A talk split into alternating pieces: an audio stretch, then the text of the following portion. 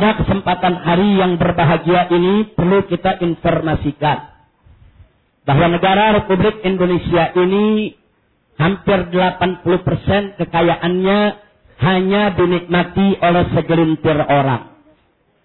Dan ironisnya di negara yang mayoritas berpenduduk muslim ini dari 80% yang menikmati kekayaan Indonesia tadi 90%-nya adalah non-muslim. Mereka memiliki berbagai aset yang ada di negeri ini. Mereka menguasai berbagai macam lahan yang ada di negeri ini. Dan tidak sampai di situ. Dengan kekayaan yang mereka miliki, mereka mampu untuk membeli partai, membeli suara rakyat, mengatur bagaimana proses pembuatan undang-undang dan aneka ragam peraturan yang menguntungkan mereka, yang berpihak kepada mereka, yang merugikan rakyat kecil. Karena itu perlu ada terobosan dari umat Islam bagaimana kita mengembalikan kekayaan yang ada di republik ini agar bisa dinikmati oleh mayoritas penduduk negeri ini yaitu umat Islam. Bagaimana kekayaan itu tidak beredar hanya di segelintir orang saja. Bagaimana kekayaan negeri ini bisa merata dinikmati oleh setiap rakyat Indonesia. Nah karena itu sekali lagi perlu ada terobosan-terobosan dengan kekuatan persatuan kesatuan kita agar kita merebut kembali semua aset dan lahan yang ada di negeri ini agar kembali ke tangan rakyat yang mayoritas adalah umat Islam. Tentunya terobosan yang harus kita lakukan bukan sekedar mimpi di siang bolong. Bukan hanya sekedar sesuatu yang utopis. Bukan hanya sekedar wacana untuk dibicarakan di sana di sini. Tapi perlu ada langkah-langkah konkret yang dilakukan oleh umat Islam untuk merebut kembali negeri ini, saudara. Nah karena itu kami lihat Al-Ustaz Al-Haj Yusuf Mansur tanpa banyak bicara dalam beberapa tahun terakhir ini melakukan terobosan-terobosan tersebut, saudara. Walaupun hasilnya belum maksimal, walaupun hasilnya belum mencapai sebagaimana yang kita harapkan, tapi sudah sangat luar biasa. Dalam waktu yang singkat, beliau mampu melakukan terobosan-terobosan tersebut. Karena itu beliau kita undang ke tempat ini untuk bisa memaparkan kepada kita berbagi informasi untuk menambah ilmu kita apa yang telah beliau lakukan selama ini untuk membeli kembali Indonesia. Dan saya salut bagaimana beliau seorang ustadz muda yaitu punya keyakinan yang begitu tinggi, melakukan terobosan dengan optimis yang tinggi untuk membeli negeri ini. Bagi sebagian orang mungkin mustahil. Bagi sebagian orang mungkin mimpi di siang bolong. Tapi beliau bukan sekedar wacana, bukan sekedar menjual mimpi. Nanti kita dengar bagaimana beliau dengan timnya akan memaparkan kepada kita semua.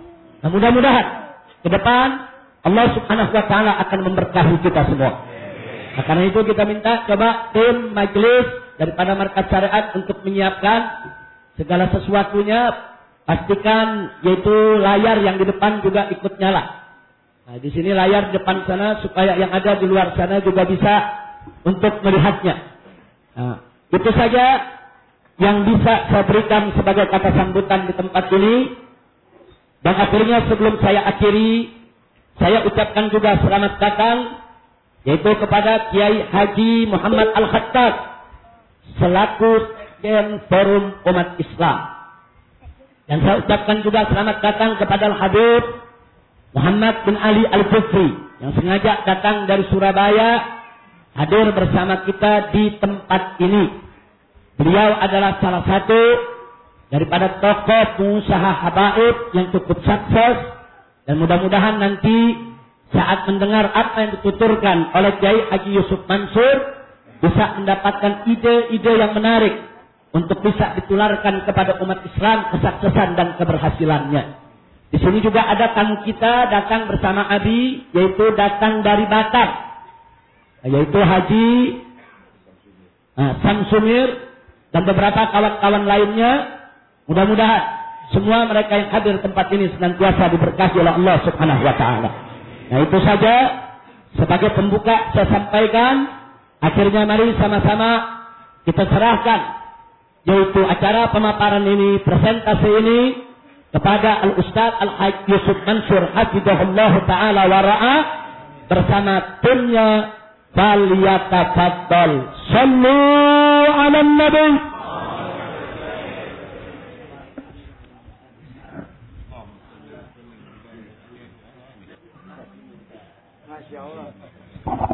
Sallu ala nabi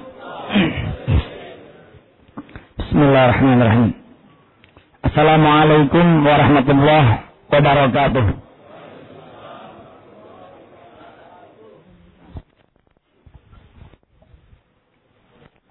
Alhamdulillah beriring doa untuk guru kita Habib Rizik dan seluruh hadat para ulama, para kiai, para asatidat kembar yang luar biasa. Saya sampai ngirim BBM ke istri saya. Saya Masya Allah, lezat hati ini dapat makanan. Alhamdulillah. Para guru, para teman-teman semua, dan semua yang mendengar siaran langsungnya. Para tetua, kita baca surat al-fatih. Mudah-mudahan mengawali kembali pengajian kita pada pagi hari ini. Syafi'ina wa qurrati a'yunina wa maulana Muhammadin صلى الله عليه وسلم الفاتحة. أعوذ بالله من الشيطان الرجيم. بسم الله الرحمن الرحيم. الحمد لله رب العالمين. الرحمن الرحيم مالك يوم الدين. إياك نعبد وإياك نستعين. اهدنا الصراط المستقيم. صراط الذين أنعمت عليهم غير المغضوب عليهم ولا الضالين رب اغفر لنا ولوالدينا آمين yang belum bismillah, bismillah lagi. Mudah-mudahan Allah memberikan kita barakah ilmu di majelis ilmu pada pagi hari ini. Bismillahirrahmanirrahim. Saya merindukan tentu saja sebagai seorang muslim bagaimana Islam memimpin di negeri ini. Memimpin dengan the beauty of Islamnya. Dengan kecantikan Islamnya. Yang sudah kemudian dinyatakan oleh Allah subhanahu wa ta'ala. Rahmatan lil alamin. Dulu saya sempat berpikir, ngapain sih pakai mempatenkan nama Bukankah nama milik Allah? Ngapain sih mengurus hak cipta terhadap karya? Kah itu dari Allah? Seiring dengan saya belajar usaha, belajar bisnis, belajar dagang, saya mengamini kepentingannya adalah jangan sampai ada kemudian orang yang mempatenkan lalu kita menjadi sulit. Kepentingannya adalah jangan sampai orang yang mempatenkan karya cipta itu lalu kemudian menjadi dilarang kita memakainya. Dulu saya berpikir bahwa ngapain juga itu. Apa pentingnya kita menguasai ekonomi? Terus kita ibadah saja yang benar. Insya Allah Nanti Allah bukakan jalan perekonomian itu untuk kita. Ternyata memang kita harus kafah.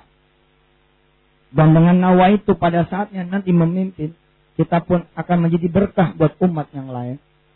Dengan nawa itu ketika kita memimpin, kita pun akan menjadi jalan rahmat buat yang lain. Bismillahirrahmanirrahim.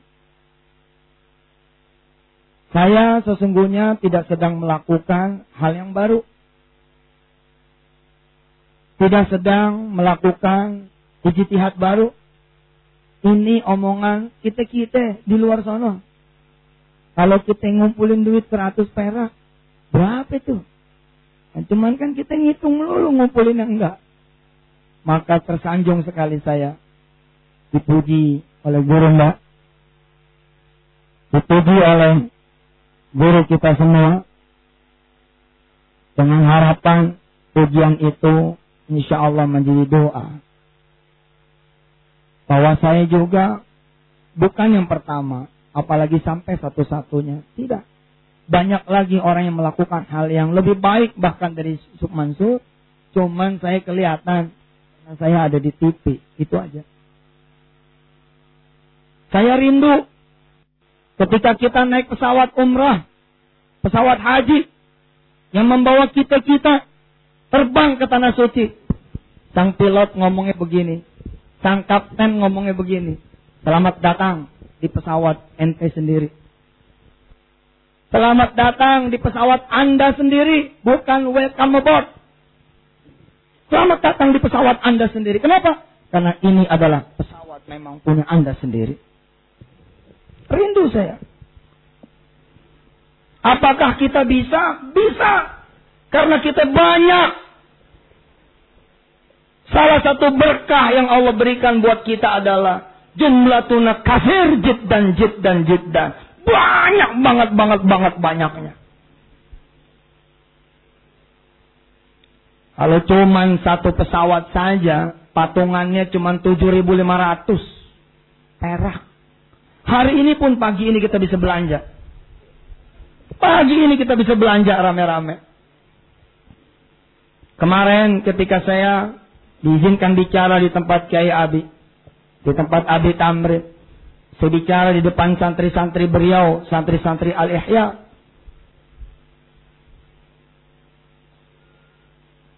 Ada satu perusahaan transportasi darat yang dijual dengan harga 500 miliar rupiah. Punya 4.000 armada, 6.000 sopir, 600 alat berat, dijual, ditawarkan dengan saham mayoritas 500 miliar rupiah. Saat itu Yusuf Mansur bicara kepada si pemilik perusahaan tersebut. Yang kalau saya sebut namanya, saudara pasti akan mafhum karena memang masyhur. Saya bilang kepada beliau, kalau cuma 500 miliar, sepertinya tidak perlu saya yang turun. Tidak perlu saya yang turun. Ini bukan sombong, ini belagu. Nggak perlu. Yang turun untuk beli 500 miliar itu cukup bayi-bayi perempuan saja. Cukup bayi-bayi perempuan saja kita kumpulkan di lapangan fi sa'idin wahidin di satu lapangan selesai itu 500 miliar. Beliau kemudian nggak ngerti. Nanya sama saya. Maksudnya gimana Ustaz? Begini bos. Setiap bayi perempuan di Indonesia, apalagi dia muslim, mesti ada antingnya. Copot aja dulu antingnya. Ada satu juta bayi kurang lebihnya di Indonesia ini. Kalau anting sebelah segram, sebelah segram, satu gram, satu gram lima ratus juta. lima ratus juta ke cover semua. Kita banyak. Tapi banyaknya kita sabab tidak bersatu, khususnya di bidang ekonomi, akhirnya kita tidak punya kekuatan apa pun. Apa sih isinya perbankan? Isinya perbankan juga adalah kita-kita. Yang datang sendiri-sendiri ke bank-bank tersebut. Sendiri-sendiri datangnya. Siapa sih asuransi itu? Asuransi itu adalah isinya kita-kita juga. Yang datangnya pun sendiri-sendiri. Jika kemudian kita bersatu. Lalu perwakilan kita yang datang ke bank tersebut. Maka bank tersebut menjadi milik kita. Menjadi milik kita. Setiap Jumat, teman-teman terlatih, terbiasa, sampai apal pengumuman yang diumumkan oleh masjid. Dan hampir kita-kita bosan dengarnya. Dengarnya itu selalu ngantuk. Karena sama suaranya sama, intonasinya sama, jumlahnya. Kami um seperti berikut ini. Sama tuh semua masjid. Satu yang bertindak sebagai khatib sekaligus imam. Guru kita yang terhormat Habib Rizik. Yang kedua, ada undangan datang dari Masjid A, Masjid B, Masjid C. Kemudian yang ketiga diumumkan saldo kas masjid Jumat yang lalu. Berjumlah 3 juta 175 ribu 125 rupiah. Pengeluaran hingga Jumat hari ini sebesar 670.325 rupiah. Saldo total kas hingga Jumat kali ini berjumlah 60.750.195 rupiah. Mari kita bacakan suratul Fatihah sebagai doa mudah-mudahan Allah menerima amal ibadah semua. Al-Fatihah. Kita nggak ada yang baca juga. Lagi tidur nggak semangat dengernya gitu loh. Udah tau lah kira-kira gitu. Bayangkan saudara, ada satu juta masjid di tanah air ini. Halal akal nus khamsumnya. Lima ratus. Alaf, ribu. Kita ngitung satu juta. Kalau ada tromol masjid berjumlah sejuta saja setiap Jumat, maka ada dana yang dikumpulkan oleh umat Islam sebesar satu triliun rupiah. Dan apa artinya satu triliun rupiah itu? Bila kemudian satu hotel bintang tiga atau bintang dua seharga 100 miliar rupiah, setiap Jumat kita bisa belanja 10 hotel. Jika satu pesawat 737-500 harganya 75 miliar yang second, maka kita bisa beli 15 pesawat 737-500. Dan tromol masjid mana yang sejuta setiap Jumat nggak ada. Rata-rata 3 juta, 4 juta, 5 juta. Saya membayangkan bila 3 juta berarti 3 triliun. Pengumumannya harusnya asyik. Ditunggu-tunggu. Begini kira-kira pengumumannya. Hadirin yang dirahmati Allah, Alhamdulillah Hotel Hayat udah selesai kita beli. Jadi kita nggak usah teriak-teriak lagi sama hotel-hotel, nggak usah ada minuman keras, nggak usah ada perempuan yang macam-macam, nggak usah karena kita yang punya sekarang. Hotel mulia, semua hotel di Sudirman udah beres kita beli. Ini masih ada sisa 2 triliun, buat apa kira-kira?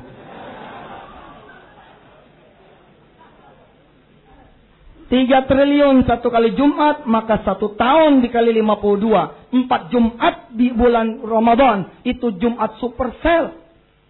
Jumat yang semua orang muslim kemudian bersedekah. Maka jumlahnya kurang lebih sudah 200 triliun. Satu maskapai penerbangan Pak. Yang umurnya udah 10 tahun. Itu cuma punya pesawat 40 biji. Yang barunya bisa dihitung. Yang lainnya second. Second yang lainnya. Kalau kita 3 triliun, Sekali kita belanja di satu Jumat, udah melewati perusahaan maskapai penerbangan yang umurnya udah 10 tahun. Pesawat itu kemudian terbang. Orang pada bingung. Ini Habib mau ke mana? Mau nyetir. Mau nyetir. Ini pesawat gue kan. Pesawat itu. Habib-habib di lingkungan FPI, usat-usat di lingkungan majlis-majlis yang lain mendapat kehormatan. Kita juga mendapat kehormatan. Subhanallah. Pilotnya kita bisa pilihin yang apal Quran.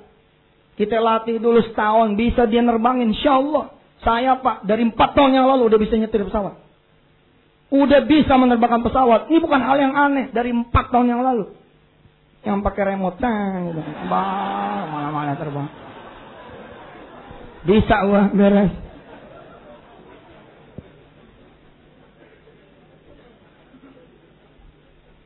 Di pesawat kita sendiri tidak terdengar bismillah, tidak terdengar salam. Di pesawat kita sendiri tidak terdengar bismillahi majreha wa mursaha. Inna rabbi lawafur. Enggak terdengar. Bagaimana lagi di pesawat yang lain? Kan cakep kalau pilotnya kita-kita. Gitu. Penumpang semua, sebelum kita terbang ke Solo, mari kita baca suratul Baqarah. Anjang betul dua jam hanya nyampe nyampe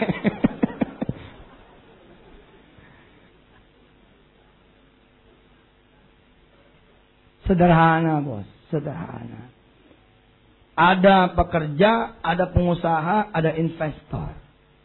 Yang satu ini bahkan nggak perlu pinter. Derajat yang ketiga ini nggak perlu pinter. Cuman perlu punya.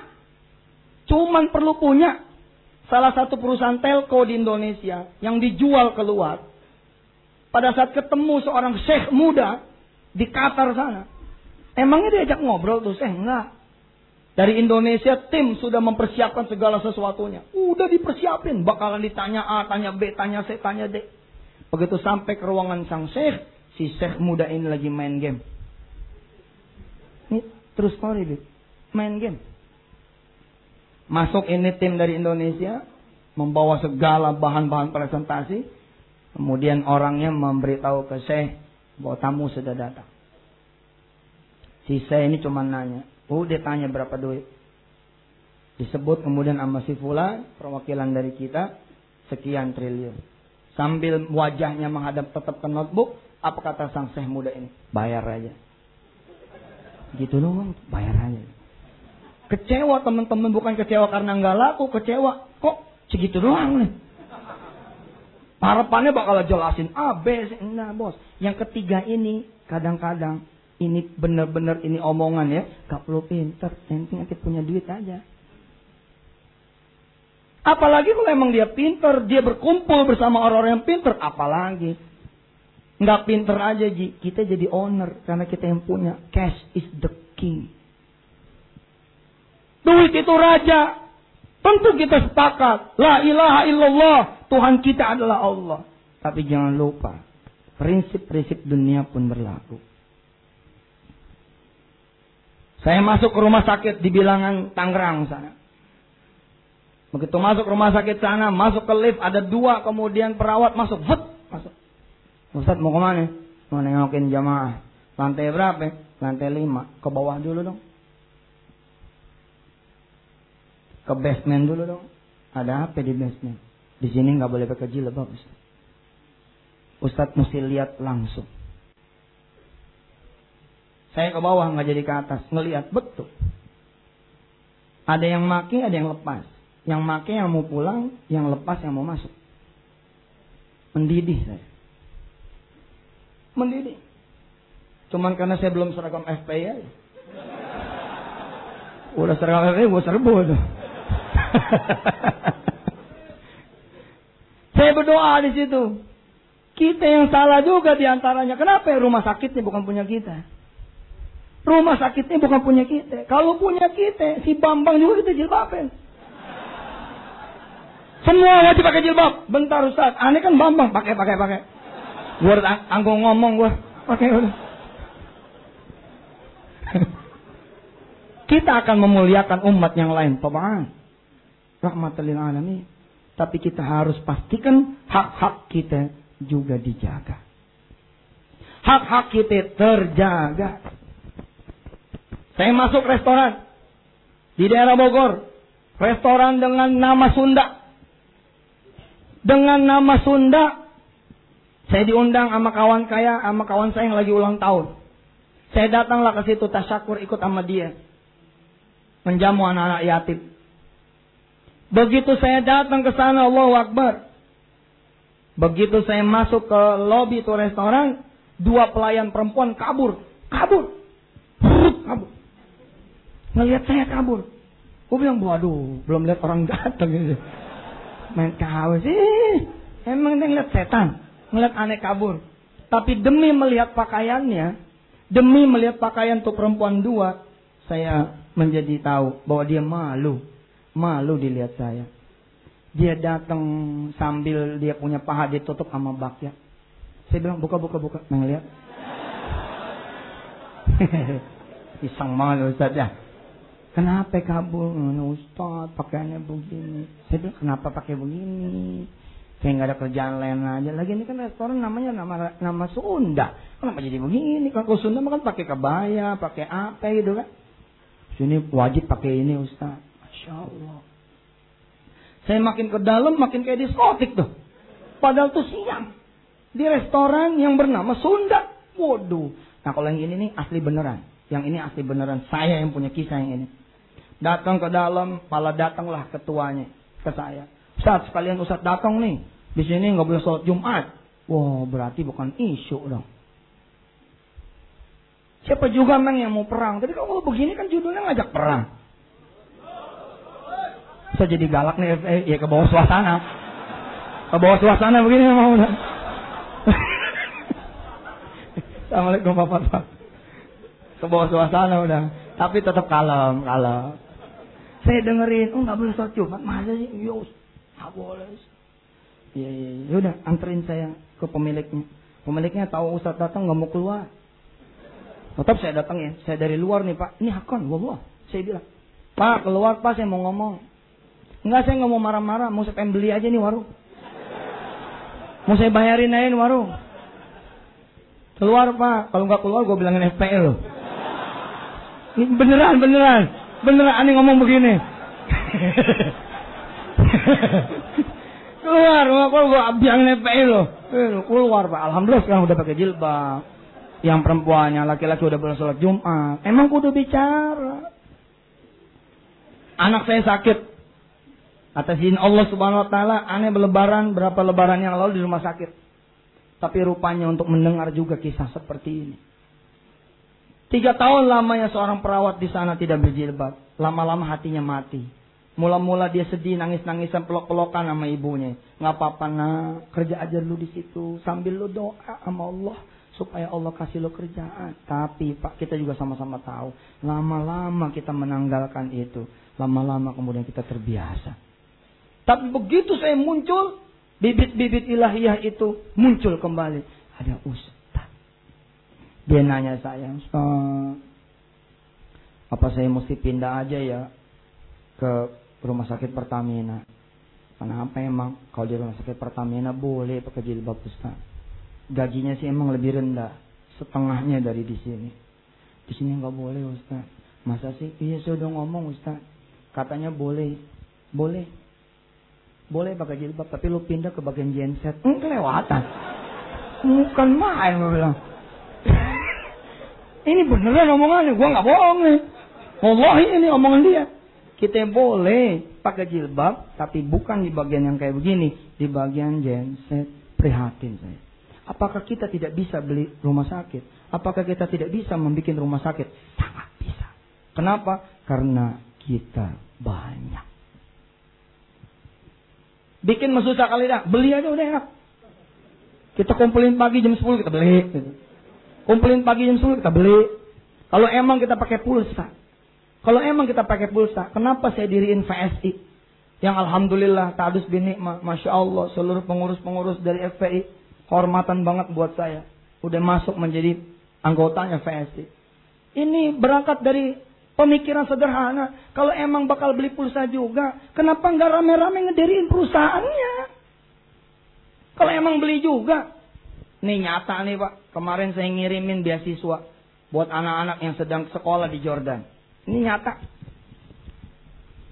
Saya kirimin duit 50 juta rupiah buat kira-kira 20 anak yang lagi sekolah di Jordan. Tanpa saya sebut nama perusahaannya apa, Bib, anak kirim 50 juta. Anak kirim 50 juta. Ini ada ada biaya administrasinya sebesar dua juta dua ratus delapan ribu empat ratus empat puluh rupiah. Lima puluh juta rupiah. Allah karim. Pengetahuan seperti ini tidak kita ketahui. Ngirim 50 juta, kena casnya 5, 2,2 juta. Ngirim 50 juta nih, kena cas 2 juta 200. Anda tahu tidak? Satu tahun remitten di Indonesia ini yang masuk dan keluar ini 1.500 triliun. 1.500 triliun. Kalau dibagi 50 juta, maka ada 30 juta transaksi. Kalau setiap transaksi kita melayang 2 juta, maka sudah 66 triliun dalam satu tahun nggak ketahuan siapa yang punya, siapa yang menikmati. Dengan baik sangkanya kita, tentu kita berbaik sangka, mudah-mudahan kembali ke tanah air yang kita cintai. Tapi kan baik sangka kita, kenyataannya wallahu a'lam sampai ente tahu ente sendiri yang megang dengan pasti ente gunakan untuk rakyat Indonesia dan untuk Allah Subhanahu wa taala wa rasul. 66 triliun. Per tahun. Baru dari ini doang. Belum dari yang lain-lain. Dari listrik, dari yang lain-lain. Ente nih, siapa yang pakai handphone? Coba angkat tangan. Udah jadi bawa lagi handphonenya. Sepekain aja udah pakai ini. Ente beli tuh pulsa. Masuk gida di swalayan mana saja. Beli pulsa sana. Insya Allah ente dapat 2M. Setiap beli pulsa di swalayan mana pun, di kios mana pun, Anda bakal dapat 2M. Makasih mas. Makasih mbak. Padahal setiap kita beli itu ada fee-nya. Nah fee-nya itu hidden, tersembunyi. Hanya orang-orang tertentu yang mempelajari, yang mengetahui. Saya Alhamdulillah diizinkan Allah mengetahui sedikit. Fee base income sepanjang tahun, tahun 2013 itu jumlah kurang lebih 350 triliun. Masa sih kita nggak mau ngambil seperak dua peraknya, sepersen dua persennya. Seorang kakek dengan lima anak, masing-masing anak punya lima cucu. Berapa jumlah total keluarganya? Berapa total jumlah keluarganya? Coba dihitung. Ayo, satu kakek dengan lima anak, masing-masing anak punya lima cucu. Berapa anggota keluarga si kakek? Dari mana 30? Emang tahu bininya berapa? Kan belum dihitung bininya. Kalau bininya satu aja bukan 30, 31. Anaknya belum dihitung tuh punya bini, punya suami. Kalau tuh anak mantu dihitung, ada 10 di level kedua. Kalau tuh anak mantu kemudian punya cucu, cucu juga ada pada nikah, maka paling kurang cucu mantunya pun berjumlah 50. 50 tambah level keduanya berjumlah 30, berjumlah 20 tambah level satunya lagi. Selama ini menyokong si kakek, menyokong si kakek. Pada patungan tuh anak mantu, cucu mantu pada patungan, buat biaya hidup si kakek. Ada yang cepe, ada yang dua cepe, ada yang tiga cepe. Dapatlah kemudian sang kakek sebulan 3 juta, 5 juta. Hingga hadirlah VSI. Hingga hadirlah VSI dengan pengetahuan sederhana tentang bisnis payment. Saya bilang, saya masih menolak menyebut ini adalah bisnis saya. No, no, no. It's our movement. Ini pergerakan kita. Pergerakan kita. Saya alhamdulillah bib, udah khatam soal mobil. Khatam. Nggak perlu pakai duit beli mobil. Nggak perlu. Boleh ditiru. Datang aja ke showroom mana pun. Sholat di situ. Ente pegang tuh mobil baru, baca salawat. Kelilingin, minta sama Allah. Ya Allah saya pengen mobil kayak begini. Diantar oleh Allah. Diantar. Diantar. Udah khatam. Jadi kagak lah kita beli mobil dah. Dari begini-beginian. Ngapain nunggu punya duit buat beli mobil? Udah tahu. La ilaha illallah. Tidak ada Tuhan selain Allah. Tujuan kita ya mah ini salah satu wujud dari Indonesia berjamaah, ekonomi berjamaah, orang kecil ngumpul-ngumpul jadi orang besar. Orang miskin ngumpul-ngumpul jadi orang kaya. Selama ini kita kecil-kecil pada ngumpul membiayai orang besar, membiayai orang kaya. Ketika salah satu lembaga keuangan memberikan kredit kepada si fulan, si fulan, si fulan, perusahaan fulan, fulan, fulan, Sesungguhnya siapa yang memberikan kredit itu? Kita. Tapi siapa yang kemudian menjadi pemilik dari semua opportunity bisnis itu? Bukan kita. Selalu. Saya tanya nih, siapa yang ngusir orang Betawi dari Jakarta? Bukan, ente sendiri yang ngusir. Jangan nyalain orang.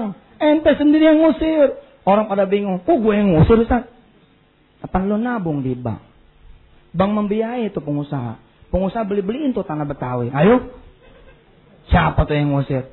Kan kalau lu nggak nabung nggak ada tuh duitnya. Tapi biiznillah karena kita baik sangka itu untuk negara kita bantu. Cuman pertanyaannya, pertanyaannya, masa iya sih kita juga nggak boleh ngumpul? Masa iya sih kita juga nggak boleh bersatu? Masa iya sih kita kemudian tidak boleh menikmati sedikit dari seluruh peluang yang ada?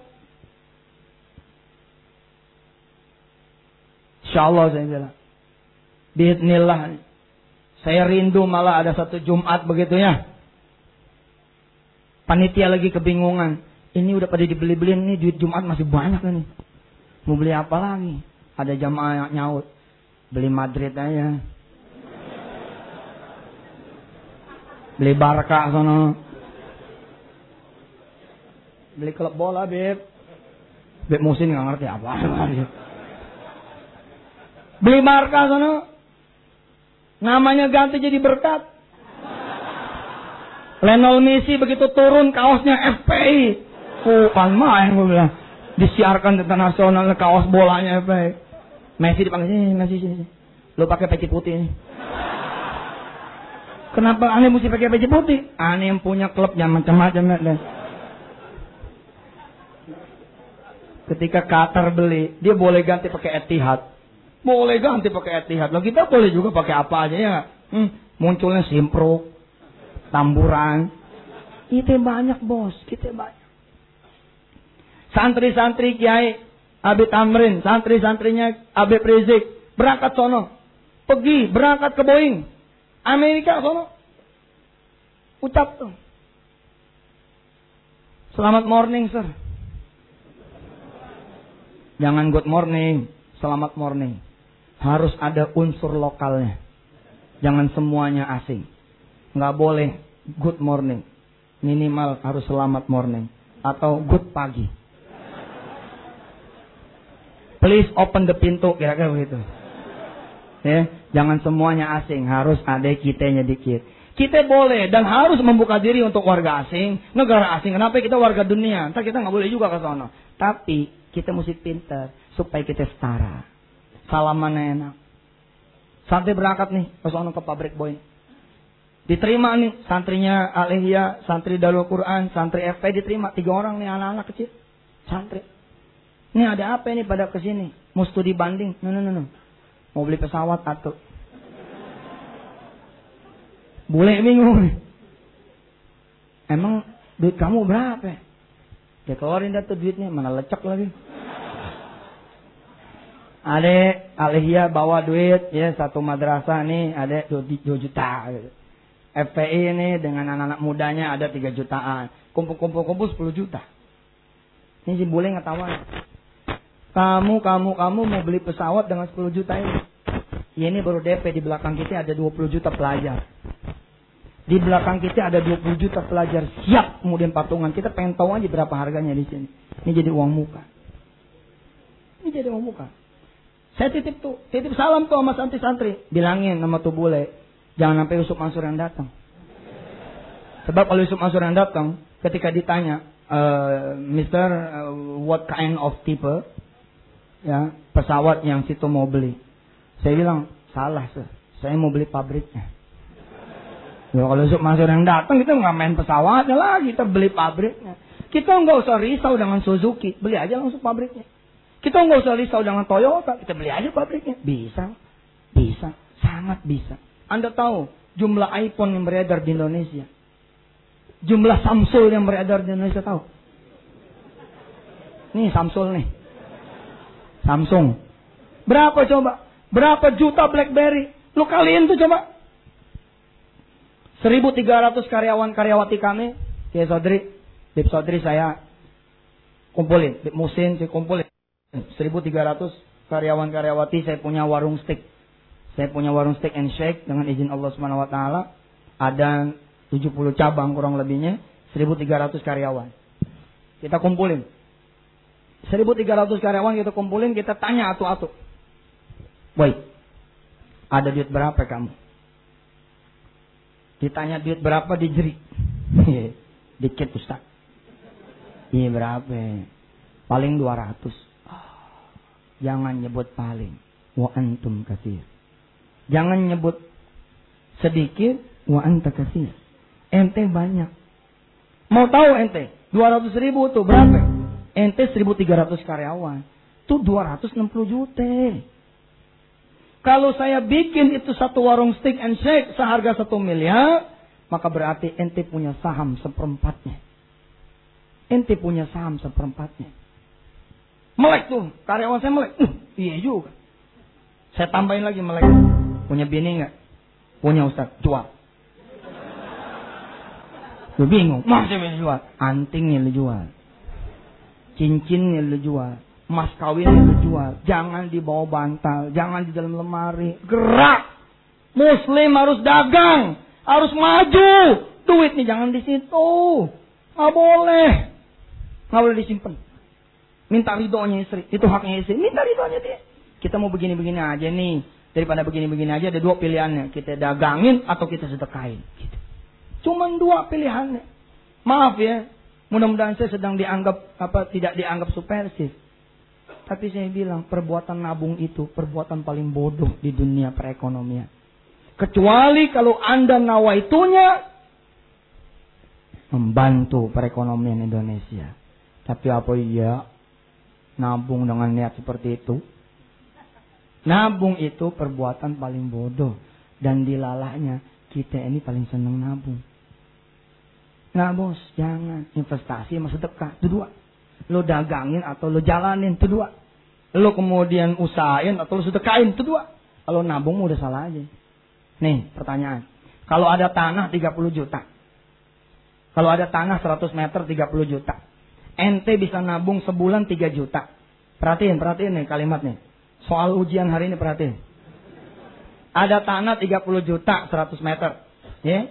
Ente bisa nabung sebulan 3 juta. Berapa bulan kebeli itu tanah? Kalau ente nabung 3 juta sebulan, berapa bulan ente kebeli itu tanah? Mana? Sekolah di mana? Sekolah di mana? Sekolah di mana 3 juta sebulan, 10 bulan tuh jadi 30 juta sekolah di mana? Berarti ente belum pernah sekolah nih. Aneh udah sekolah yang begituan. Udah sekolah yang begituan. Kalau ente punya duit 3 juta sebulan, ente tabung dengan harapan supaya 10 bulan kemudian tuh tanah kebeli 30 juta. Gi dah, jalan. Gi, sono jalan. Assalamualaikum. Waalaikumsalam. Eh, yang dulu ya? Yang mau beli itu ya? Iya betul saya bu. Eh masuk masuk masuk. Gimana jadi beli? Jadi bu, ini udah saya bawa duitnya. Udah naik. Itu kan 10 bulan yang lalu. Sekarang harganya 75. Ya Allah bu, Masa iya sih? Emang iya. Atau sekolah kehidupan yang lain mengajarkan ente nabung 3 juta. Dua bulan jadi berapa? Dua bulan jadi berapa? Mana ada jadi 6 juta? Habis. Dua bulan bini ente masuk rumah sakit. Mesti dikoret. Biaya operasinya 4 juta. Malah minus sejuta loh. Jangan. Pengen di tanah ini 30 juta. Pengen tanah 30 juta. Ente doa sama Allah. Ucap salam tuh sama yang punya tanah. Assalamualaikum, Waalaikumsalam. Ini bener nih tanah dijual. Bener. Berapa duit? 30 juta. Saya boleh ambil air wudhu. Ngapain? Mau sholat. Mau izin sholat di atas tanah ini. Oh itu wudhu di sana. Ente sholat di atas tanah itu. Ente bilang sama Allah. Inna duha duha'u. Wal baha'a baha'u. Wal jamala jamalu. Wal quwata. Wal qudrata. Wal ismata. Wat tanaha tanahu. Wa tanah tanah Tanah ini milikmu ya Allah. Wa duita duituk. Duitnya juga milikmu semua ya Allah. Loh, tolong bayarin tanah ini. Selesai. Yang kedua, ente ada duit berapa? Ada nih sejuta nih. Coba hitung. Nyampe nggak tuh 30 juta? Masih 29. Hajar, sikat, sedekahin. Endo. Saya tanya karyawan kita. Ada bini? Ada Ustaz. Ada mas kawin nih pasti dong. Insya Allah Ustaz. Ada berapa itu kalau dijual? Iya Ustaz. Paling enggak 5 juta. Nah, benarkah ente cuma punya 200 ribu? Nah, ente punya 5,2. Saya tanya lagi, ente kemarin naik apaan? Motor Ustaz. Bisa nggak ente mundur sebentar? Motornya jual. Insya Allah Ustaz, ngomelin mak. Dari mak Ustaz. Emak lu bakal ngomel kalau lu jual nggak ada judulnya. Kalau lu jual ada judulnya, insya Allah nggak. Motor apaan? Skopi Ustaz. Berapa tuh Skopi kalau dijual? Bangsa 10 dapat Ustaz. Oke. Berarti ente punya 15,2. 15 juta 200 ente punya.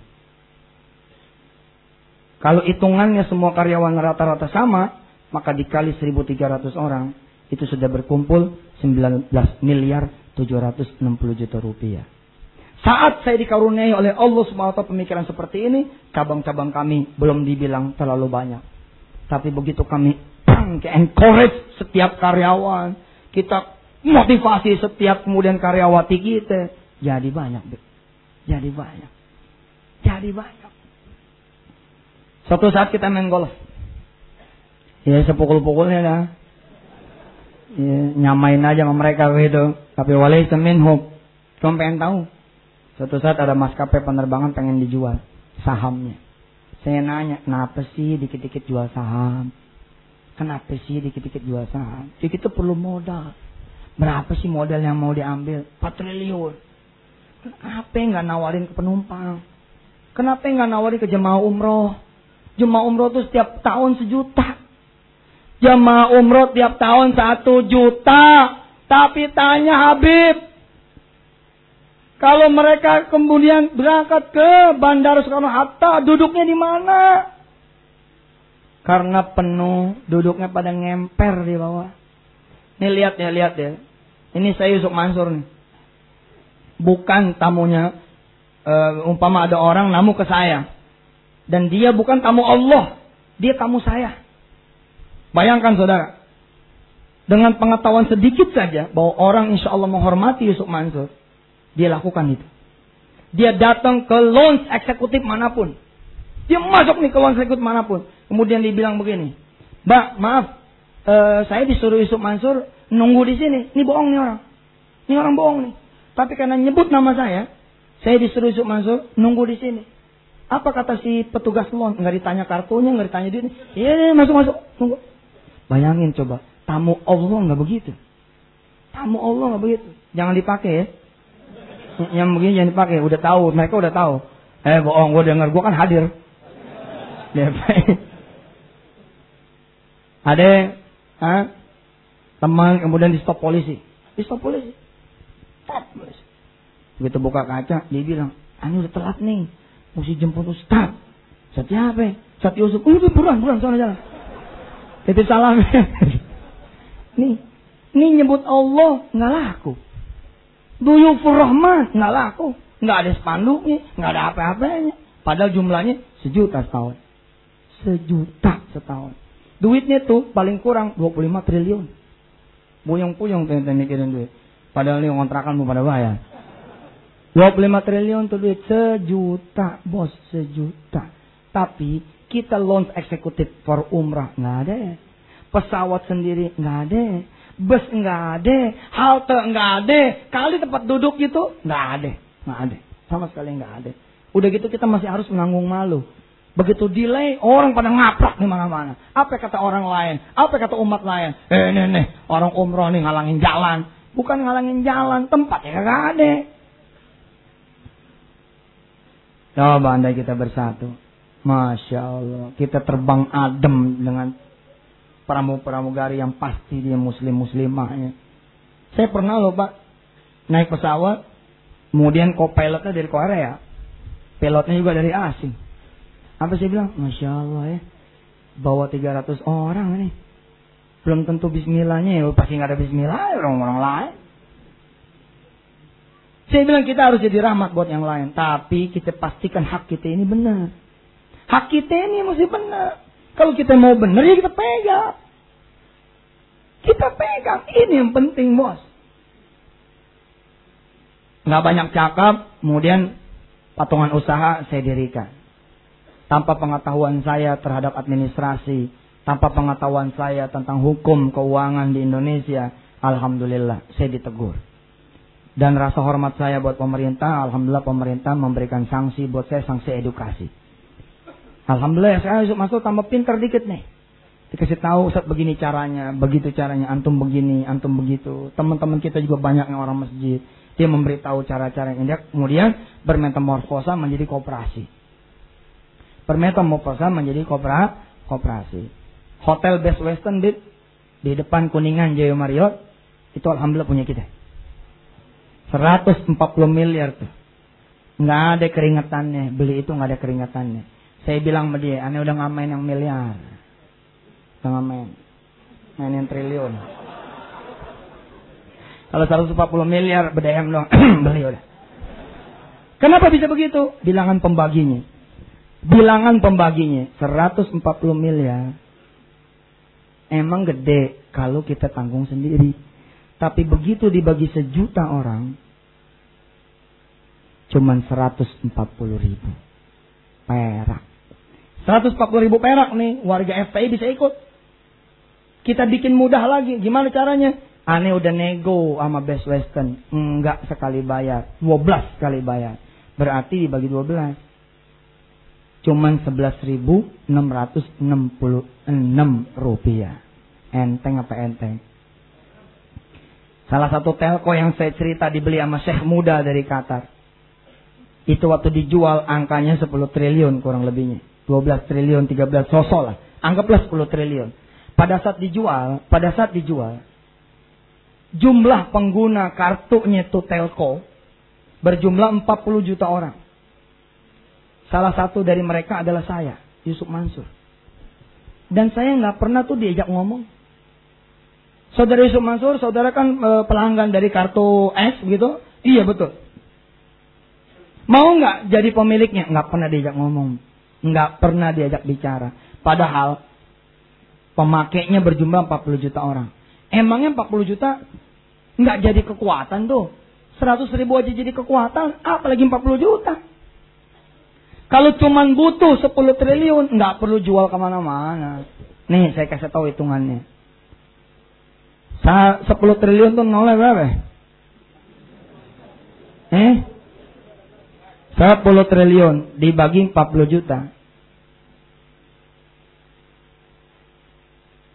Per orang ternyata cuma 250 ribu. Mahdi, cuma 250 ribu. Kira-kira kalau ditawarin ke kita nih, mau nggak? Beli tuh perusahaan telco dengan 250 ribu. Ada yang mau, ada yang bingung. Mau, tapi kan 250 ribu kan nggak semua orang punya. Kita sebagai wakilnya, kan pemerintah punya wakil rakyat. Saya wakilnya Habib. Saya ngomong nih, jangan takut. Aneh nego. Aneh tanya, ente masang fiber optik masang kabel, masang antena, begini begitu, emangnya sekali e, harus dalam satu hari kan enggak. Cukup tiga tahun untuk membangun itu semua? Iya. Berarti dananya tiga tahun dong? Iya. Oke, kalau tiga tahun berarti dibagi 36. Kalau dibagi 36 maka kita patungannya cuma 6.944 perak dan perusahaan itu enggak ke mana-mana. Hari ini Pak, perusahaan itu ditawar sama siapa pun 30 triliun nggak dijual hari ini. Tiga kali book value. Tiga kali book value itu 30 triliun lebih. Nggak dijual. Bank yang rame-rame kita diriin juga nih. Bank yang rame-rame kita diriin. Periksa nomor registrasinya. Sekarang sudah tidak lagi milik Indonesia. Untungnya sama-sama Arabnya gitu. Masih muslim begitu. Bank syariah nih. Yang pertama lagi bank syariahnya. Kita ikut patungan.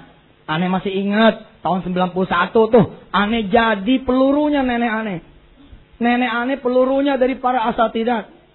Apa kata nenek aneh? Sob, bawain nih formulir. Bawain nih uh, kupon ke guru-guru yang lain. Saya naik sepeda tuh tahun 91. Satu kuponnya ingat gak? 5 ribu, 10 ribu, 15 ribu. Saya datang tuh. Assalamualaikum, Waalaikumsalam. Ini dari Umi. Langsung tuker duit. Udah kayak zaman apa gitu. Aneh bawa duit, Masya Allah banyak amat nih. Terkumpul 800 ribu orang. Berdiri tuh. Berdiri tuh bang. Tapi sekarang bang punya siapa? Punya orang. Kita nggak tahu. Tapi masih bisa nggak dibeli? Masih bisa. Aneh datang ke sahabat aneh. Ke Mas Andi aneh datang. Mas, beli dulu dah. Wah, orangnya belagu. Kita datang bawa 3 triliun, mintanya 5 triliun. Kita bawa 5 triliun, mintanya 7 triliun. Apa kata dia? Satu aja tet, emang mereka nggak mau jual. Ya saya bilang kalau nggak mau jual ya udah susah dah. Nah ini kesalahan kita memang. Pada saat dia butuh modal, ngelihatnya keluar, nggak ke dalam. Emang kebiasaan jelek tuh di Indonesia ini. Kalau butuh modal ke keluar melulu. Kenapa sih nggak assalamualaikum? Saya nih ya kalau nanti ditakdirkan jadi presiden di Republik Indonesia, saya ngomong di TV terus. Tiap pagi saya ngomong di TV. Assalamualaikum. Ini ada buat patungan lagi nih. Ngobrol aja ngobrol sama rakyat, ngobrol sama rakyat. Kalau ngobrol sama rakyat nggak bakal kejual. Karena rakyat nggak diajak ngomong, banyak yang kejual. Kita kalau diajak ngomong emangnya kita nggak bisa ngasih. Jawabannya emang. Emang punya duit. Mintanya dong jangan banyak-banyak. Kalau mintanya banyak-banyak, maka kita nggak bakal bisa. Tapi kalau mintanya sedikit, kita pasti bisa. Yang sedikit itulah sudah dibuktikan sama rakyat Aceh. Rakyat Aceh dimintain tolong. Turun semua emasnya jadi pesawat pertama. Itulah embrionya Garuda Indonesia. Kalau diajak ngomong, selesai. Kemarin saya bicara juga, Beb, sama ahli kapal selam di Indonesia. Ahli kapal selam. Pemerintah membangun nih Selat Sunda sekeren-kerennya. Kira-kira 250 triliun, cakep deh tuh. 250 triliun. Tapi beliau bilang, sebenarnya hanya dengan 50 triliun Ustazuna, seluruh Sabang sampai Merauke tercover semuanya. Selat Sunda cuma membuka jalan saja, tapi sampai di Pulau Jawanya masih susah. Infrastrukturnya masih ribet. Tapi kalau kita bangun infrastruktur lautnya, lautnya kita kemudian jadikan kawan, jangan jadiin lawan, itu cuma 50 triliun. Saya langsung mikir, 50 triliun. Iya, iya, buka kalkulator. 50 triliun itu kalau dibagi 20 juta orang, maka angsurannya cuma 45 ribu saja. Selesai. 45 ribu sebulan, selesai. Kita punya kapal kargo terbaik, ngalah-ngalahin kemudian Singapura. Kita bakal punya kemudian kapal-kapal tongkang terbaik, ngalahin punya-punyanya Cina dan lain-lain sebagainya. Kita juga bahkan punya kapal selam yang terhebat nanti. Sekarang kita punya dua, yang satu lagi di bengkel. Ikan paus sempat terdampar. Ikan paus terdampar. Di pulau yang seharusnya, di daratan yang seharusnya tidak dia lewati. Ini perhatian loh. Ini terjadi kejahatan internasional gede-gedean di negeri ini tapi kita tidak kuasa. Ikan paus terdampar di Jogja pernah dengar? Parang teritis pernah dengar? Di berapa lagi pantai pernah dengar? Termasuk di Sulawesi pernah dengar? Apakah ini ikan paus adalah makhluk bodoh? Tidak. Ikan paus ini makhluk terpintar. Dia bermigrasi ribuan kilometer dengan mengandalkan suara. Sonar. Tapi kenapa dia bisa mampir, nyasar kemudian ke perairan di yang seharusnya tidak ada di sana? Karena dugaannya adalah ada banyak kapal selam internasional yang ada di laut Indonesia tidak terdeteksi. Dan satu hal yang menyenangkan, untuk bersatu nggak perlu pinter pak. Kemauan aja udah. Insya Allah kita bisa bersatu. Saya kira saya malah akan mendorong, bukan mendorong saudara masuk ke koperasi saya, Susah mati saya membilang kepada Indonesia, koperasi merah putih itu bukan punya saya. Susah mati. Walaupun saya bilang kita diaudit, kita bakal diperiksa, di situ ada kemudian fakta bahwa tidak ada aliran rekening yang nyampe ke saya insya Allah. Tapi saya malah akan mendorong teman-teman di sini bikin koperasi sendiri. Bikin dah tuh operasi FPI. Kalau sudah ada tinggal kita kuatin. Kalau belum ada, kita tinggal punya. Dengan telunjuk Habib, Habib tinggal ngomong begini. Pindahin tabungan ente ke koperasi. Segitu doang. Habis itu, baru maju ke bank. Baru kita maju ke bank, habis duitnya ada di kita nih. Assalamualaikum. Waalaikumsalam. Udah kenalan ya kan? Udah. Siapa yang gak kenalan tuh? Aneh mau naruh duit. Ini hasil ngumpul 200 ribu anggota aneh se Indonesia. Uh serem. 200 ribu pak. 200 ribu. Ada bank asing punya orang luar, itu cuma 30 ribu nasabahnya. Kita 200 ribu. Cuma 30 ribu. Kita 200 ribu. Kebayang gak tuh? Kalau semuanya dipindahin begitu. Terus jual-jualin dulu motornya. Jalan kaki sini. Ke Petamburan. Sebentar aja, nggak lama. Sebentar. Aneh gue dulu begitu. Mundur bentar, jabret, sedekah, maju lagi udah maju. Jangan dipegangin, motor tua dipegangin. Nih, coba. Siapa yang rajin servis berkala? Alah, nggak ngaku. Ente bodoh. Kalau servis berkala itu menunjukkan tidak pernah ada kemajuan. Sampai 36 tuh kolom terpenuhi. Berarti kan nggak ada kemajuan motor itu melulu. Jangan, jangan dipenuhin. Sedekain aja udah. Insya Allah berantem lo bini. Gue udah bilang jangan ke FPI. Hari ini Yusuf Mansur yang ceramah. Bahaya. Kalau pergi-pergi jangan bawa kunci motor. Kalau emang mau pakai motor juga parkir tempat yang jauh. Wah kacau lah emang. Amo gue uzonnya tinggi bener. Hari ini aman. Kita nggak bicara sedekah. Aman. Duit ente aman. Tapi aneh mau ngasih tahu move, bergerak, move on, bergerak. Tapi kalau bergerak sendiri, Ji, duit cepet lo bisnis apaan? Lo ente mau bergerak sendiri nih, seratus ribu rupiah. Mau bisnis apaan? Insya Allah sih di tangan orang yang kreatif jadi apa tahu. Tapi kan satu dua orang yang begitu. Tapi nih kalau dua ratus ribu anggota FPI masing-masing seratus ribu 20 miliar bos. Jangan masalah-masalah aja sekarang. Patungannya sekarang mulai. Hari ini kita langsung rapat. Amat pengurus FPI. Bulan depan langsung kita umumkan. Indonesia mindain tabungannya ke kooperasi FPI. Jadi begitu kita kemudian berangkat ke hotel yang macam-macam. Bukan bawa pentungan, bawa duit. Gue udah bayar nih hotel, lu keluar. Gue udah bayar.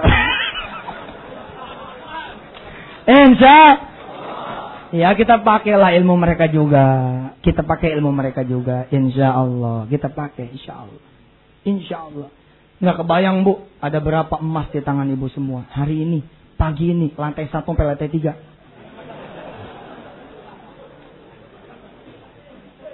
Andai kemudian kita mau nyopotin emas-emasnya para istri kita, tambang emas mana yang tidak bisa kita akuisisi?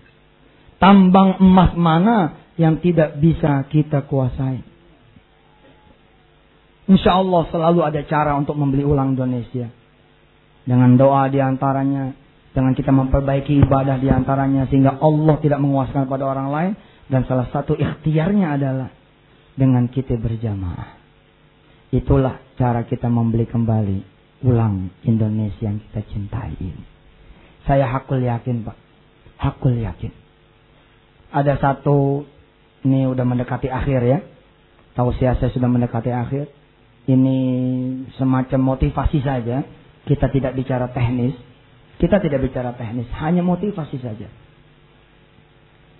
Ketika ada satu pabrik dapat dana kredit satu triliun Sesungguhnya pabrik itu pun menjaminkan 26 ribu aset karyawannya sebagai salah satu yang menjadi tolak ukur pertimbangan untuk cairnya satu triliun itu. Padahal sesungguhnya bila 26 ribu karyawan itu pabrik mereka bersatu ngasih masing-masing 20 juta maka setengah triliunnya nggak perlu mencari dari luar tapi dari pabrik. Dan memang Pak, memang karena kita tidak mengetahui, kita tidak belajar, makanya sakit jadi orang bodoh itu sakit. Saya ngerasain jadi orang bodoh. Ngerasain itu. Enggak enak jadi orang bodoh. Dijajah melulu. Perlu pinter. Salah satu pinternya juga kuasain itu ilmu ekonomi, ilmu dagang. Insya Allah Allah merahmati kita. Kita bersatu, kita lihat lagi lahan orang, hotel orang, pabrik orang, kemudian kita rapatkan barisan. Coba iseng, coba iseng, tanya sama teman, yang satpam, yang security, yang buruh, tanya sama mereka. Maaf, jawabannya adalah jawaban kita semua. Kamu ada duit berapa di bank? Boleh, paling sejuta. Gitu. Kata teman kita yang bekerja, buruh, jawabannya begitu. Paling sejuta. Dia lupa, ada tujuh juta buruh yang kalau bersatu tujuh triliun. Waktu anak ngakuisisi hotel di bandara, dua tower, 300 kamar. Datang kemudian seorang buruh perempuan ditemani sama temannya. Ustadz, kita mau ikut tuh yang 10 jutaan. Saya bilang, tadi ente bilang ente buruh. Ente pekerja pabrik. Duitnya banyak amat 10 juta. Ya Ustadz, ini duit boleh ngumpulin. Oh Masya Allah. Dan ini juga sebenarnya sih duit bonus yang emang gak saya pakai. Jadi denger Ustadz di TV, duit kecil rame-rame bisa beli barang besar, orang kecil ngumpul untuk membiayai kemudian ekonomi, Saya datang nih Ustaz. Saya terima tuh duit 10 juta. Sampai netes air mata saya. Masya Allah ya kalau orang kecil tuh nggak nanya proposal. Kalau orang gede ini nanyanya proposal. Nanyanya ente udah punya izin belum? Kalau ada izinnya nih mau ikut. Lihat orang kecil pak. Samina wa to'na. Apa yang aneh bergetar. Aneh bilang begini. Ente nggak tahu aneh lagi di koranin, lagi di TPN. Investasi ilegal. Tahu Ustaz. Tapi aneh percaya mantuk. Saya nggak bisa terima pak duitnya. Pada saat itu saya sudah mulai dilihat untuk disiplin dan sebagai tanda saya juga taat kepada pemerintah saya bilang saya nggak bisa terima duit anti. Saya nggak bisa terima duit mbak. Kenapa Ustadz? Ini duit duit halal. Emang halal tapi saya belum memenuhi peraturan perundang-undangan di Republik Indonesia. Insya Allah saya penuhi dulu itu. Bila kemudian teman-teman di OJK BI menghadiahkan saya ilmu tentang koperasi koperasi adalah ilmu lama Bukan barang baru nih koperasi, barang lama. Cuman dulu koperasi itu kayak BMT. Habis berdiri mati. Kenapa? Karena nih saya kasih tahu BMT pada mati itu, nih orang pada nabung nih, buk buk buk buk nabung. Eh dia main mikro. Bukan salah sih, itulah memang BMT ditujukan untuk itu. Tapi kalau main mikro, kita belum kuat, emang malah parah nih. Contoh, kita 100 juta nih ngumpulin duit tabungan. Tiba-tiba kita ongkosin nih tukang-tukang pedagang kecil, gope sejuta, gope sejuta. Yang habis dibayar gope, bininya ngelahirin malah datang lagi ke kita. Pak, boleh nggak minjem lagi? Susah. Jadi begini, BMT sama koperasi menjadi mesin ekonominya. Kumpulin aja dulu yang banyak, kemudian berangkat menjadi bridge, menjadi jembatan. Contoh, contoh. Ini lepas dari masalah hukum bunga bank ya, bukan urusan saya. Insya Allah urusan yang lebih fakih daripada saya. Ini telepon nih. Assalamualaikum Ustaz. Dari salah satu bank syariah. Ustaz. Ye. Yeah. Ustaz udah akhir bulan nih. Tanggal 28. Apa hubungannya? Kita lagi kurang saldo nih Ustaz. Kalau bisa tolong kontak teman Ustaz yang punya duit. Pindahin deh ke bank kita. Hubungannya masih bisnis ke Ustaz. Ustaz ke jamaah belum bisnis to bisnis. Masih bisnis to ustad, ustad ke jamaah. Lalu saya kontak nih jamaah. Eh jamaah. Ada nggak lo duit yang lo bisa pindahin ke bank teman gue tuh jamaah? Bisa ustad. Pindahin berapa? Berapa kira? Ada sih 2 miliar aja mah. Pindahin. Pindahin. Tanggal 28 dipindahin. Tanggal 1, tanggal 1 nih. Tanggal 2 si kepala cabang bank syariah tersebut datang ke saya. Mereka Ustaz. Waalaikumsalam. Makasih ya. Kemarin ada lima orang yang Ustaz pindahin. Ini hadiah buat Ustaz. Apaan nih? Buka deh tuh. Ada agenda, ada jam tangan, ada payung. Lama-lama tiap bulan begini payung saya banyak. Agenda saya banyak. Jam tangan saya juga banyak. Kenapa dia bisa memberikan hadiah? Apa? Kenapa dia bisa memberikan hadiah? Karena ada value. Ada fee sebenarnya yang tersimpan di situ. Saya mikir, pada saat dulu Bang Muamalat mau dilepas sahamnya. Sempat kemudian salah satu direksi telepon saya. Set, masa sih nggak punya nih 500 orang di negeri ini yang masing-masing punya 1 sampai 2 miliar saja. Saya bilang banyak nih, asal jelas aja. Asal jelas insya Allah. Kalau nggak jelas masalah emang. Kenapa emang? Udah suruh pada deposit di Bank Muamalat, tapi nanti kita perlakukan bukan sebagai deposito, tapi lebih daripada itu sebagai saham. Emang bisa tuh? Bisa Ustaz. Takdir Allah, nggak keburu, nggak keburu. Karena udah ada yang berangkat ke Timur Tengah, bla bla pulang bawa tambahan dana lagi, nggak kekejar lagi dananya. Tapi bukan sesuatu yang muskil. Insya Allah sesuatu ini yang kata Habib tadi di awal, ini sesuatu yang bukan utopis, tapi sesuatu yang makul, yang insya Allah masuk di akal. Untuk bicara pembuktiannya, kita nggak usah banyak ngomong. Kita nggak usah banyak ngomong. Bulan depan mudah-mudahan kooperasi ini FPI jadi dah. Habis itu kita bawa dah tabungan kita. Kita pindahin ke kooperasi FPI. Kalau emang nggak percaya ke kooperasi merah putih. Dan nggak ada urusannya juga saya. Sama aja insya Allah. Nanti kan tinggal merger aja udah. Antara kooperasi merah putih dengan kooperasi FPI. Insya Allah tinggal merger. Kita berangkat lagi koperasi Muhammadiyah, kita berangkat lagi koperasi NU, kita berangkat lagi koperasi Al-Wasilah, kita berangkat lagi koperasinya Persis, kita berangkat lagi koperasi mana-mana kita berangkat. Bikin tuh menjadi satu kapal-kapal kecil menuju kapal besar. Allahu Akbar. Saya membayangkan Pak, suatu saat Presiden Amerika Serikat nyuratin Habib Rizik.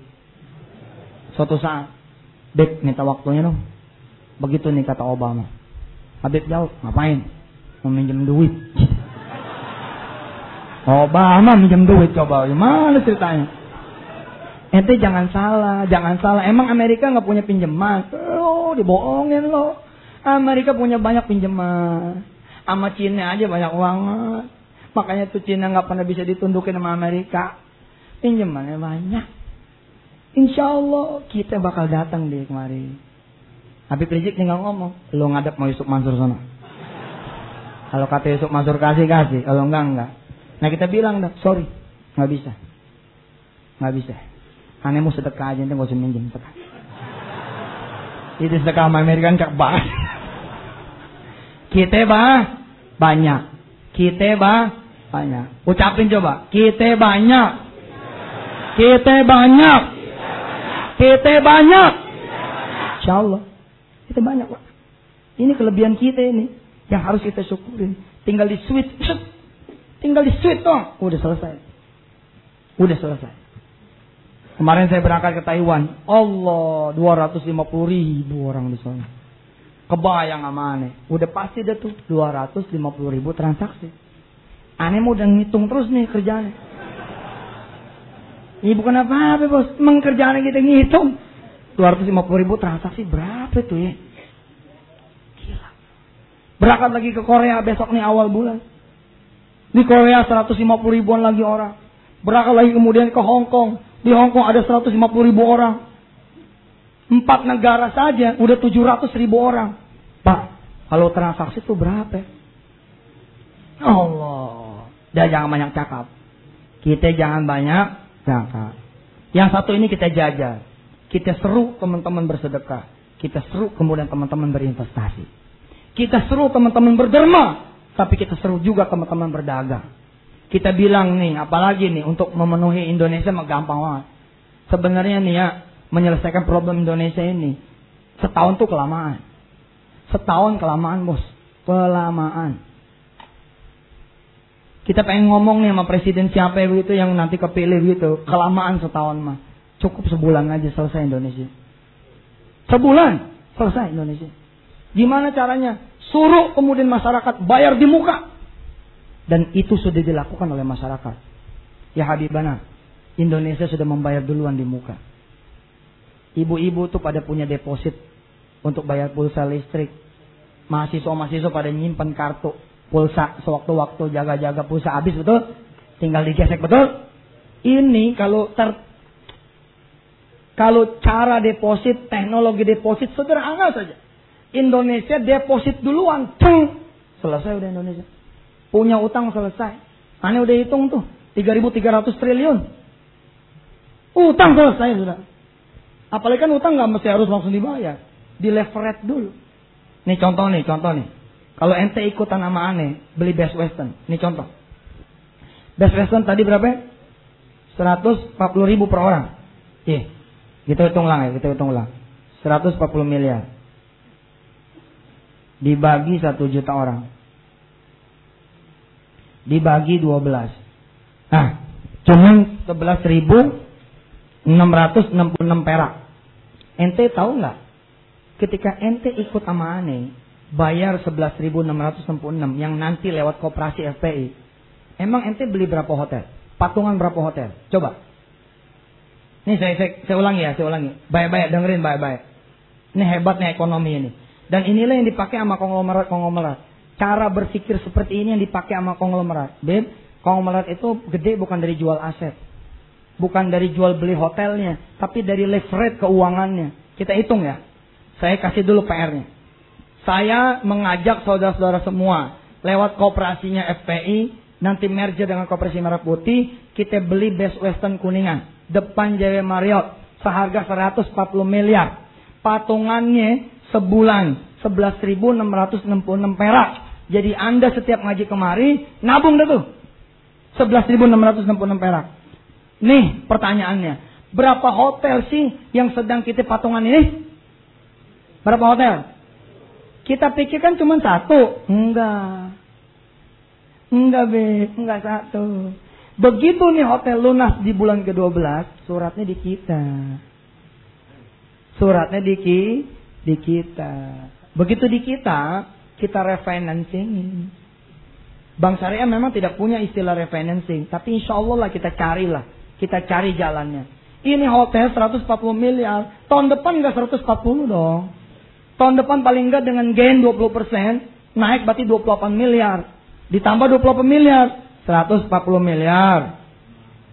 Ditambah 28 miliar.